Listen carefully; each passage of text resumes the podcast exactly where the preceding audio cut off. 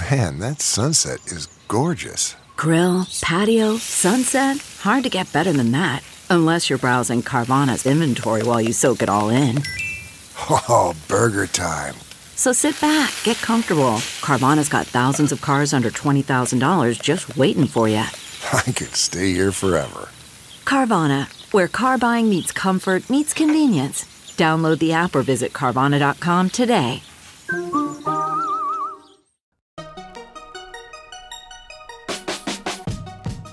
Welcome to the Tech Meme Ride Home for Friday, October 19th, 2018. I'm Brian McCullough.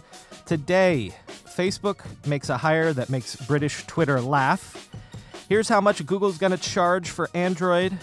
Google wants China, but does China want Google? And, of course, the weekend long read suggestions. Here's what you missed today in the world of tech.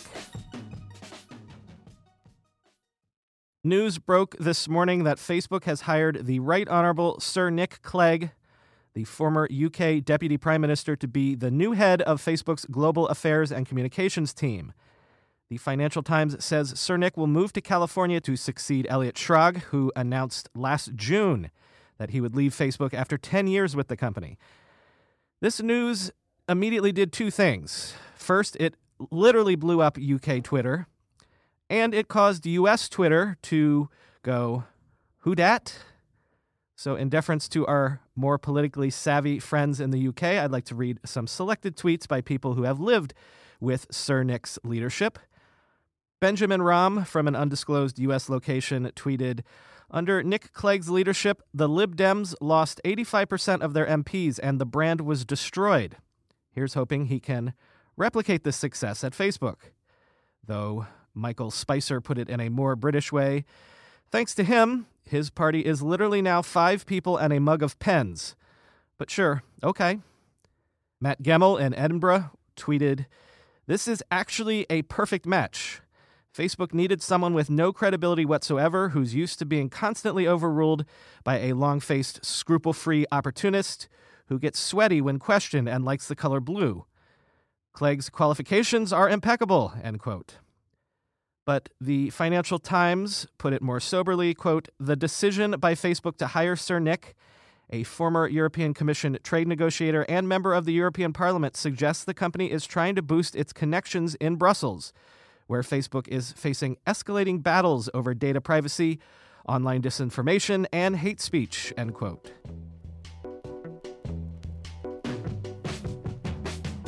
Following up on the ongoing story about the alleged murder of journalist Jamal Khashoggi, Matt Novak, writing for Gizmodo, reports that Twitter has suspended an unspecified amount of Twitter bots based in Saudi Arabia. The bots were responding to people who tweeted about the journalist and often retweeted pro-Saudi government messages. The bots were identified by IT specialist John Russell, who handed a spreadsheet of suspected bot accounts to NBC News, which in turn gave the list to Twitter on Thursday. An unnamed Twitter official told NBC that efforts were already underway to suspend similar accounts and, quoting NBC, referred to it as a routine spam operation takedown, end quote. Now, you know how obsessed I am with Masa Son, the founder of Japanese conglomerate SoftBank and the leader of that $100 billion Vision Fund. You may have heard that a lot of tech and media companies have been pulling out of planned conferences and events in Saudi Arabia in the last week or so. The New York Times reports that Son finds himself in a bit of a bind over the upcoming Future Investment Initiative. The FII is a conference scheduled for next week in Riyadh, Saudi Arabia. And as I say, business leaders have been pulling out in droves, responding to allegations about Khashoggi's disappearance and alleged torture and murder inside a Saudi consulate in Turkey. But Masa Son has not publicly commented on whether he will cancel his planned attendance at the Saudi conference. Quoting from The Times, "Mr. Son has pointed out to business associates that the SoftBank Vision Fund has a responsibility to the Saudi citizens who had entrusted his company with $45 billion from their kingdom's sovereign wealth fund," according to SoftBank officials, who spoke on condition of anonymity because they were not authorized to speak publicly. At the same time, these officials said, "He has conveyed to executives at companies in the Vision Fund's portfolio that they should not feel obligated to follow his lead and must do what feels right to them," end quote. The Saudi Sovereign Wealth Fund, as I have mentioned even recently, has been the single largest individual source of funding for the Vision Fund. In a major scoop, The Verge is reporting today on confidential details of what exactly Google plans to charge device makers that want to use its apps, including the Google Play Store, on Android devices in the EU. The fees will go into effect for devices activated on or after February 1st, 2019. So before we get into the dollars and cents, there's a weird aspect to this deal. The fees are pegged to the pixel density of the screen on the device. If a device has a 500 pixel per inch display or higher, the Google App Suite will cost $40 per device. And devices with lower pixel densities will cost less, but more on that in a minute. So why use pixel density as a metric for app costs? The apps do the same thing on all devices, regardless of how many pixels are crammed into the screen. But it turns out that pixel density is strongly correlated to the sales price of a device. The premium devices tend to have the highest density displays. The Samsung Galaxy S9, for instance, has a pixel density of 570 pixels per inch. So rather than Google directly saying they want the most money from the most expensive devices like the S9, they can point to this pixel density chart that happens to achieve the same goal.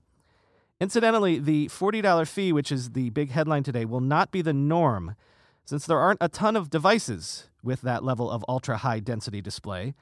This fee will hit flagship devices hard, but there are lots of devices with lower density displays out there.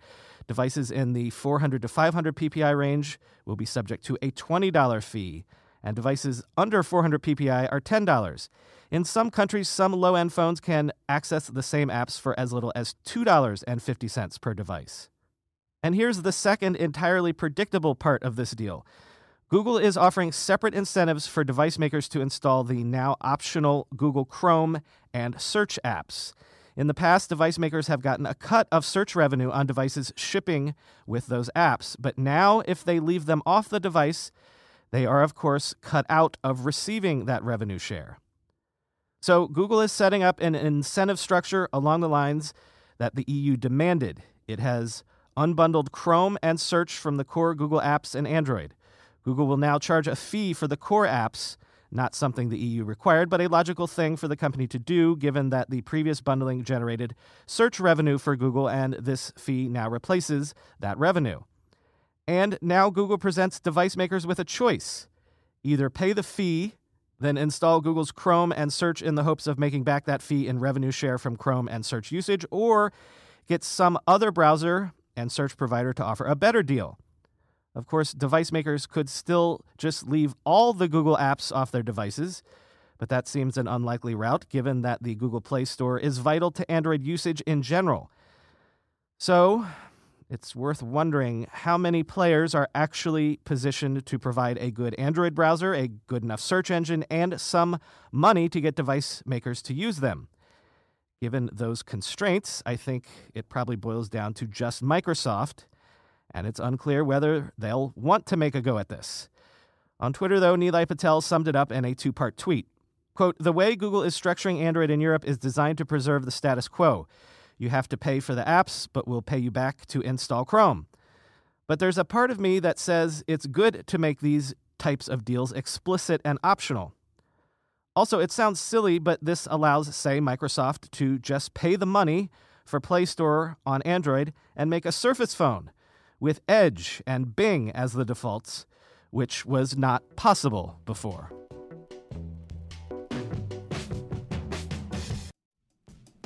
When you go through airport security, there's one line where the TSA agent checks your ID and another line where a machine scans your bag. The same thing happens in enterprise security, but instead of passengers and luggage, it's end users and their devices. These days, most companies are pretty good at the first part of the equation where they check user identity, but user devices can roll right through authentication without getting inspected at all. In fact, 47% of companies allow unmanaged, untrusted devices to access their data. That means an employee can log in from a laptop that has its firewall turned off and hasn't been updated in 6 months, or worse, that laptop might belong to a bad actor using employee credentials. Collide finally solves the device trust problem. Collide ensures that no device can log into your Okta-protected apps unless it passes your security checks. Plus, you can use Collide on devices without MDM, like your Linux fleet, contractor devices, and every BYOD phone and laptop in your company. Visit collide.com/ride to watch a demo and see how it all works. That's KOLIDE.com/ride, collide.com/ride. How do you make a password that's strong enough so no one will guess it and it's impossible for you to forget, and do it for 100 different sites, and make it so everyone in your company can do the same without ever needing to reset them? Sounds impossible unless you have 1Password. More than any other product I've ever told you about, I can vouch 1,000% for 1Password. I can't live without it. 1Password makes strong security easy for your people and gives you the visibility you need to take action when you need to. Any device, any time, 1Password lets you securely switch between iPhone, Android, Mac, and PC with convenient features like autofill for quick sign-ins. All you have to remember is the one strong account password that protects everything else. Your logins, your credit cards, secure notes, or the office Wi-Fi password. 1Password's award-winning password manager is trusted by millions of users and over 100,000 businesses from IBM to Slack. It beat out 40 other options to become Wirecutter's top pick for password managers. Right now, my listeners get a free 2-week trial at 1Password.com/ride for your growing business. That's 2 free weeks at 1Password.com/ride. Don't let security slow your business down. Go to 1Password.com/ride. Today, Tom Simonite reports for Wired on the challenges that Google will face if it really is intending to re-enter the Chinese search market. Google CEO Sundar Pichai talked publicly for the first time at the Wired 25 Summit this week about testing a censored version of Google search for China. Pichai's comments were positive, and he claimed the existing search providers in the Chinese market are not serving customers well. Pichai said, quote, "Today, people either get fake cancer treatments or they actually get useful information," end quote. That was a dig, by the way, at Baidu, the biggest player in the Chinese search space, which was involved in a scandal in 2016 when a Chinese student died after buying ineffective cancer treatments online based on a Baidu search. But today's Wired piece asks the big question right in its headline. Google wants China. Will Chinese users want Google? And the answer to that is genuinely unclear. A few data points in the story highlight the challenge. Google did operate a censored search engine for the Chinese market from 2006 to 2010. After Google shut that down and left the market, Chinese internet usage has grown by almost 70%. Quoting Wired, "One challenge for Google is that it knows relatively little about those consumers," end quote. And that's a real competitive disadvantage since Chinese search rivals like Baidu and Sogou already have footholds in the market that will be hard to disrupt. One strategy Chinese companies have used is to partner with browser makers, much like how Google integrates its search product into its Chrome browser. What would convince a Chinese browser maker to ditch a Chinese native search product in favor of Google? The only logical answers are a better search product and a ton of money. Google faces an uphill climb in having to produce both of those, given that China is a competitive market where search revenue and profit growth have both declined in recent years, and Google has been absent in that market for almost a decade now. Wired reminded me, at least, that Google isn't the only American search company working on search in China either. Microsoft has been running a censored version of Bing in China since 2019. I was not aware of that. It apparently isn't popular, though. In fact, it's actually so unpopular that since 2015, Microsoft has made Baidu the default Chinese search engine for the Microsoft Edge browser, built into Windows. And that's genuinely rough since in other global markets, Bing is actually pretty good. Microsoft's situation might be a cautionary tale for Google. Don't expect to walk into the Chinese search market and get the same results you've had at home. Now it's time for the weekend long reads, brought to you as always by Betterment. Some settle for average investing, but others, like Tech Meme Ride Home listeners, demand better. Check out Betterment to see what the new modern way to invest is all about. First up this week, The New York Times profiles Craig Newmark, of course the founder of Craigslist, who is giving millions of dollars away to fund journalism. But that strikes some people as kind of ironic because Craigslist is historically blamed for destroying the lucrative classifieds advertising that used to fund so many papers. When newspapers lost that sweet, sweet classifieds revenue, that had a real impact on the business of journalism all around. For his part, Newmark says, if he hadn't disrupted the classifieds, somebody else would have. Quoting The Times here, Mr. Newmark's media giving spree began in June with a $20 million gift to the CUNY Graduate School of Journalism, which put his name on the door. This met with some criticism. Felix Salmon, a correspondent for Axios, tweeted, quote, "It's utterly bizarre to name a journalism school after the man who almost single-handedly destroyed local newspapers," end quote. Read the profile for a look at what happens when a tech billionaire tries to help an industry that deeply resents him. From New York Magazine, by way of Vulture, we have a nice long profile of Dan Houser, the writer behind a pile of Rockstar games, including the new Red Dead Redemption 2, which comes out this week. The story is about the vast scope of making modern AAA video games. They're bigger than movies in many ways and take many years to produce. What's perhaps most surprising is how many actors they now employ. Rockstar hired 1,200 union actors to make their latest game. So if you've ever wondered what it takes to make these mega games, or if you have any interest in the mind behind Grand Theft Auto V, among many others, this is the piece for you. Next up, the Columbia Journalism Review brings us a fascinating story about the role of drone photography in journalism, which is absolutely a thing, an up-and-coming thing, in fact. Quoting from the story, "Journalism schools across the country now teach drone reporting, placing the FAA's guidelines at the core of their curriculum. In the past 2 years, the National Press Photographers Association and Poynter have prepared several hundred journalists for certification. McClatchy has 43 licensed drone pilots on staff, and CNN, which boasts nearly 30 drone pilots, launched a new unit, CNN Air, which stands for Aerial Imagery and Reporting, based around drone coverage," end quote. Check out the article for a detailed look at how journalists use drones responsibly at the same time as they're often reporting about drones being used irresponsibly. For the next long read, let's go all the way back to December 1st, 1996. This is Chris Higgins' favorite essay on the topic of transcontinental cable laying, and it's written by famous sci-fi novelist Neal Stephenson. The story, which is called Mother Earth, Mother Board, is a 40,000-word exploration of the world by way of the data cables that encircle it. So this is possibly the longest read we've ever featured. Here's a snippet explaining why redundant cables are laid in the so-called flag system. Quote, "This raises questions. The questions turn out to have interesting answers. I'll summarize them first, then go into detail. Question, why bother running two widely separated routes over the Malay Peninsula? Answer, because Thailand, like everywhere else in the world, is full of idiots with backhoes. Question, isn't that a pain in the ass? Answer, you have no idea. Question, why not just go south around Singapore and keep the cable in the water then? Answer, because Singapore is controlled by the enemy. Question, who's the enemy?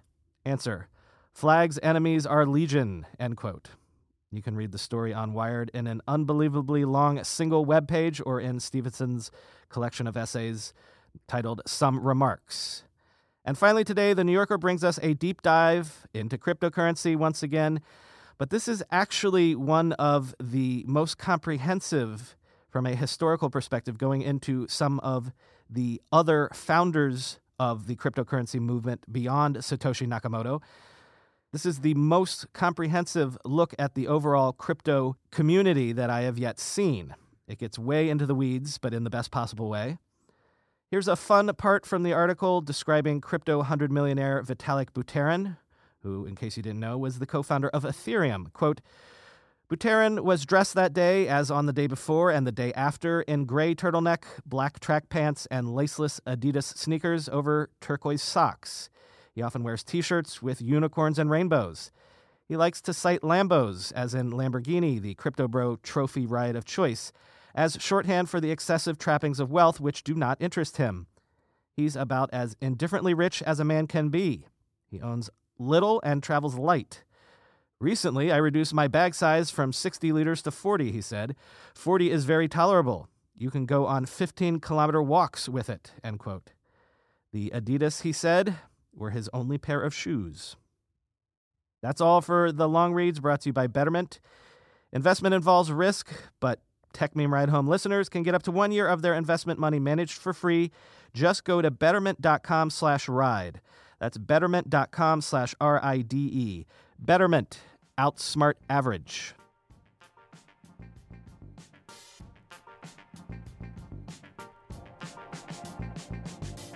That's all for this week.